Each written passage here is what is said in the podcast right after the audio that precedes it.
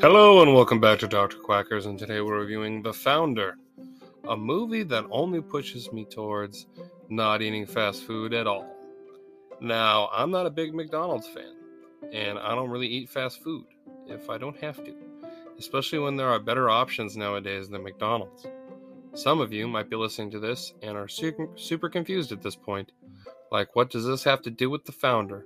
Well, for those that don't know, this movie is about how McDonald's became the global Goliath that it is today. Most people don't know about the history of McDonald's, other than the obvious part of it being having it, it changed the restaurant industry forever. It has been one of the biggest companies on the planet since. and uh, yeah, I remember everyone talking about became like, you know how they make, you know, chicken McNuggets and everything. Like, I feel like that's pretty much the only thing most people know is the, how they make their their food, and I know it's probably changed since then because everyone was like, "This is fucking disgusting," and they got into some trouble from that. But either way, that is something I can respect, though. Uh, it, it takes a lot to change the whole game and to make everyone else copy you to try and get a little bit of that success. I'll give them the credit they deserve. They did fucking change the the restaurant industry for for better or for worse, and definitely for worse. But yeah, and that's because of this motherfucker's fault. It's his fault. His fault. Fuck him. Um, however, this movie peels back some of the secrets that McDonald's would probably want you to forget. This movie opens with a man, Ray Kroc, going around to restaurants in the 1950s, trying to sell them a new kind of milkshake maker. When he is then told that a burger joint in Southern California has ordered eight of his machines, which means they are making about 40 milkshakes at a time. He drops everything he is doing and flies down to the burger joint and delivers them himself. it is there he discovers a completely new way of experiencing food and a way of producing food at a much faster rate. They even change the way you eat the food. Everything is disposable and is simple, focusing on burgers, fries, milkshakes, and some soft drinks. Ray Kroc is amazed by what he has experienced and seen. The brothers, Mac and Dick McDonald, indulge him by giving him a tour and agree to go to dinner with him so that they can tell him their story. After hearing this story, Ray decides he wants a piece of it, wants to bring this style of food all across the US, even comparing their golden arches to the American symbols of church and the American flag. Eventually, the brothers agree to let him franchise a restaurant with a very strict contract. This is where the sleazy side of Ray Kroc really starts to emerge. He was a failed businessman, and he was finally given a recipe for success. He took all the credit that he could, slowly but surely breaking down the brothers and what they wanted and the contract itself. Getting all of what he wants and starts to bully the brothers out of their own business by introducing new ways of controlling land with franchises. What made McDonald's such a huge success in being one of the biggest real estate companies is due to this business style. What they started doing is buying land and then leasing the land to their own franchises. So they just boosted their own earnings off of doing that essentially putting more of their own money back in their pocket. They were like, "Yeah, can make here lease this franchise and everything on our land. So you pay us to lease the land, and then you pay us more after you earn money on it." So, yeah, uh, yeah.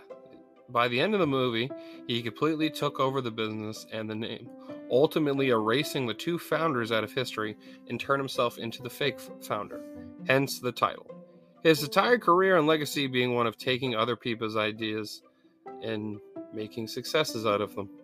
The Thomas Edison of the restaurant industry, I think, is a great way of describing Ray Kroc. Uh, yeah, he's a sleaze. He's fucking stole the business. Everything that McDonald's is has nothing to do with him. I will say this he did create an image, and that's part of the reason why McDonald's became so popular. He, he very much based it around the American family being affordable, quick and easy, and not having, you know, cleanliness and, you know, fast, clean, easy food, which very much changed to what McDonald's is today. But in the beginning, it was very much that way. It was an answer to, you know, the, the teenage, you know, drive ins and that, that style of restaurants where you pull up and then they give you a tray and they serve you there and you don't really get what you want. The food takes forever. It was the answer to that. There was trash everywhere, loud, loud teenagers, jukeboxes, trash everywhere. It's heavily emphasized in the movie, and that's why he wants a piece of it so bad, is because people were driven there due to its, you know, calm and inviting nature. It's a family-oriented restaurant, and he took he capitalized on the shit like crazy. The cast of the film being Michael Keaton, Nick Offerman, John Carroll Lynch, Linda Cardellini, B.J. Novak, Patrick Wilson, and Laura Dern. This is one of the lesser known performances of the great actor Michael Keaton. He is the best part of the movie, being able to sleaze, uh, bring, being able to bring the sleaziness and shadiness of the businessman to life. Uh, yeah, I think it's a bit of a sleeper movie. I, I feel like this movie doesn't really get talked about. It's kind of a movie like just kind of everyone passes over. I think it's a pretty good movie, especially for the kind of movie it is, and I think it. I think the, the people should watch it to you know give the guys that actually were responsible for McDonald's credit instead of just pretending that Ray Kroc is the image that he portrayed to America to get McDonald's going. Fuck him. He's the Thomas Edison of the food industry. And that's what I'm gonna think of every time. And yeah, so it just kind of proves my point of why I don't really like McDonald's. So yeah.